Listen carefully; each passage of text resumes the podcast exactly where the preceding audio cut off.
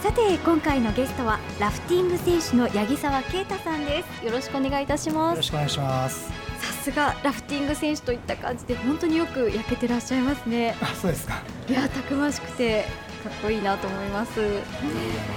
さて今回は宮カフェ2階のプチプレリでお話を伺っていくんですけれども、はい、八木沢さんは宇都宮市出身ということですが、はい、こちらの店には来たことありますか？いええーと、初めて来ました今日。はいこちらはさまざまなイタリアンを中心にメニューがあるんですけれども、はい、今日はちょっとさっぱりといこうかなということで、はい、黒いいちごソーダをご用意しました、はい、こちらはノンアルコールカクテルになります、はい、ぜひ飲んでみてください。い。ただきます。見た目はかなり黒いんですけれども。そうですね。あの結構甘くて今甘くてすっきりしてますね。うん。こちらとちおとめを使ったいちごのシロップを使用しているんですよ。そうなんですか。はいあのスカッとしたい時にぜひ飲んでいただきたいなと思います。さて、はい、去年の7月オランダで開催されたラフティングの世界選手権で日本代表として出場し見事男子の部総合優勝を果たされたんですよね、はい、当時のお気持ちというのはどういったものでしたか、えーと、そうですね。やっぱりあの世界大会出場するにあたって、まあ、優勝できるという自信はもちろんあったんですけれども、はい、やっぱりあの世界大会という大舞台なんで、まあ、本当に優勝できるかなという不安もやっぱりありましたので、えー、まあ、実際優勝できて嬉しさと同時にあちゃんと優勝できたなっていうほっとした感じはがありました。そもそもそのラフティングという競技についてお聞きしたいんですけれども、はい、ぜひ知らない人のためにもどんな競技なのか教えていただけますか？はい、えっ、ー、とまあ簡単に言えば、はい、ラフトっていうゴムボートで激流を下っていく、下っていくそういう競技ですね。はあ、かなりスピードも出るんでしょうか？そうですね。ものすごい流れの速い激流でしたら、やっぱりそれなりにすごいスピードが出ます。うんまたその競技というのは時間はどのようになっているんですか？まあ、時間はですねそれほど長くはないですね。乗ってる時間っていうのは長くても1時間弱ぐらいです。3日間にわたって行われるんですね。そうですね。はい。その間集中力というのも非常にそうですね。3日間は結構長いですね。そうですよね、はい、あの八木沢さんがラフティングを始められたきっかけというのはどういったものなんですか？えっ、と最初海外に小さな頃から行きたいと、はい、えー、思っていまして、えー、でそれでえーと、大学卒業する前に海外に行くためのビザを調べてたんですね、はい、そしたらあのワーキングホリデービザっていうのを本で知りまして、えー、でそのワーキングホリデービザでオーストラリアに、まあ、行けるっていうのを知りましてでそういう本を読んでいた時にそのラフティングの記事が載ってましてであ面白さだそう思ったのが一番最初ですね。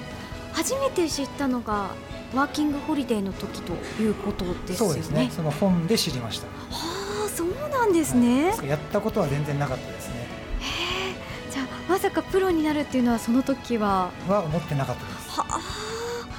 そこからどのようにプロになっていかれたんですか？えーと、最初のオーストラリアに行きまして、えー、でラフティングをまあ始めたんですけどもその時はあの、はい、競技のラフティングではなくて、まあ、商業ラフトっていう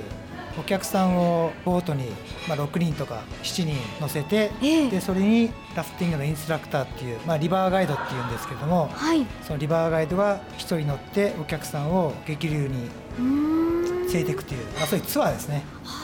うん、どちらかというと観光というそうですね観光です。そうなんですね。でそのお仕事は何年ぐらいされたんですか？それは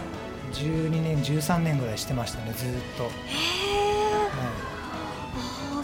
ですか？そこからじゃあレースへの移行というのはどういった形で？そうですね、えーと、そこで、まあ、現地のオーストラリアのラフティングの会社に働いてたんですけれども、はい、えーと、その会社の中でそういうレースをやってる人たちがいて、えー、オーストラリアの代表チームとかで、はい、でその時の世界大会の映像とか、えー、と見せてもらってあこういうのがあるんだと思ってすごい面白そうだなと思ったのが最初で、はい、その時あのオーストラリアの永住権とか、その当時は持っていなかったんでそこでレースをすることはできなかったので。まあ、したいなというふうにずっと思ってて、はい、で永住権を後に取りましてでそれを機会にレースをやろうとまあ、始めたのがレースを始めたきっかけですね。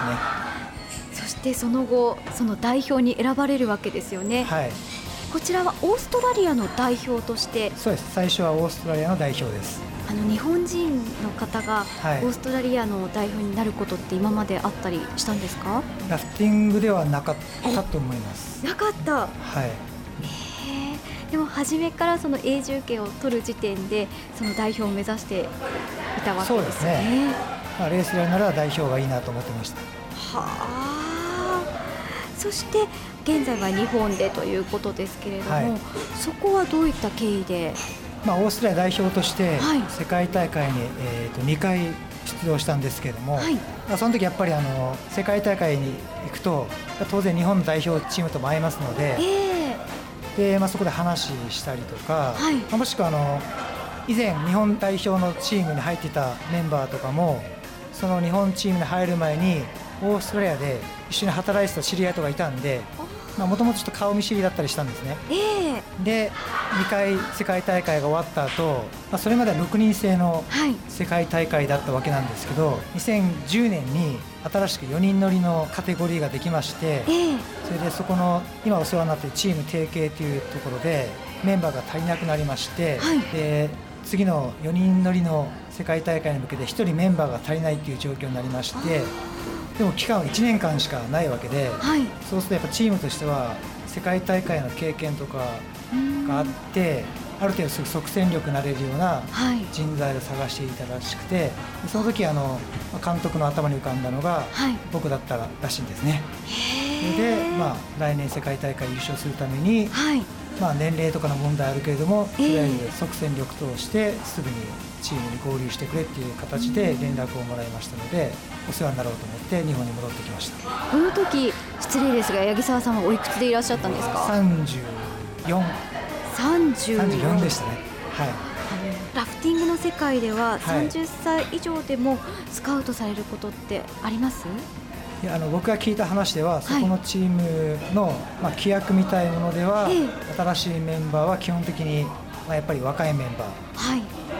ということで30歳以上は新しいメンバーとしては取らないというふうには聞いていましたそれが規約だったわけですよね。そうですね。じゃあその例外ということになりますね。そ、ね。はい、その時の気持ちってどんな感じでしたか、まあ、気持ちは、えっと嬉しかったですね。うん。やっぱオーストラリア代表でやってましたけど、はい、やっぱまあ国籍は日本なので、えー、世界大会だけ日本のチームとか見たときに、まあ、あのもちろん頑張ってほしいという気持ちもありましたし、はい、まあ、それでもやっぱ日本人なんであ日本のチームでやるのもいいなというふうには心の中で思ってましたので、まあ、素直に嬉しかったですね。その熱い言葉をかけてもらって本当にその見てくれてるんだなっていうような感じですよね。やはり日本のプロの選手として活動するにあたって、はい、周りの環境やご自身の中で何か変わったことってあります？そうですね。やっぱりあのプロになることによって、まあ、今まで持っていたちょっと甘えみたいものがなくなったっていう感じですね、はい、まそれまではアマチュアでやってましたので、えー、どうしても仕事が中心で、はい、まあ、レースはあくまでもその次っていう、うん、どうしても生活スタイルだったわけなんですけど、はい、まあ、それがプロになることによって好きなだけ練習できるっていう状況になったんですけどやっぱそれと同時に結果を出さなきゃいけないなっていうふうにはやっぱ思うようになりました。先ほどご家族の方のお話もありましたけれども、はい、ご家族の反応はいかがでしたか？特に何もなかったですね。何もなかったというか、はい、今までそういう決め事というか大事な決め事みたいのは僕がいきなりポッて言って、はい、じゃあどっかに引っ越そうとか、えー。結構いきなり言っていつもついてきてくれてたんで その時も確か夜中にメールが来てたんですけど、はい、あのオーストラリアに住んでる時に日本のチームから、はい、で次の日の朝に僕はメールで、はい、あ日本にじゃあ帰りますって返信をしたんで、えー、その後に家族がまあ起きてきて、はい、日本に帰るよって言って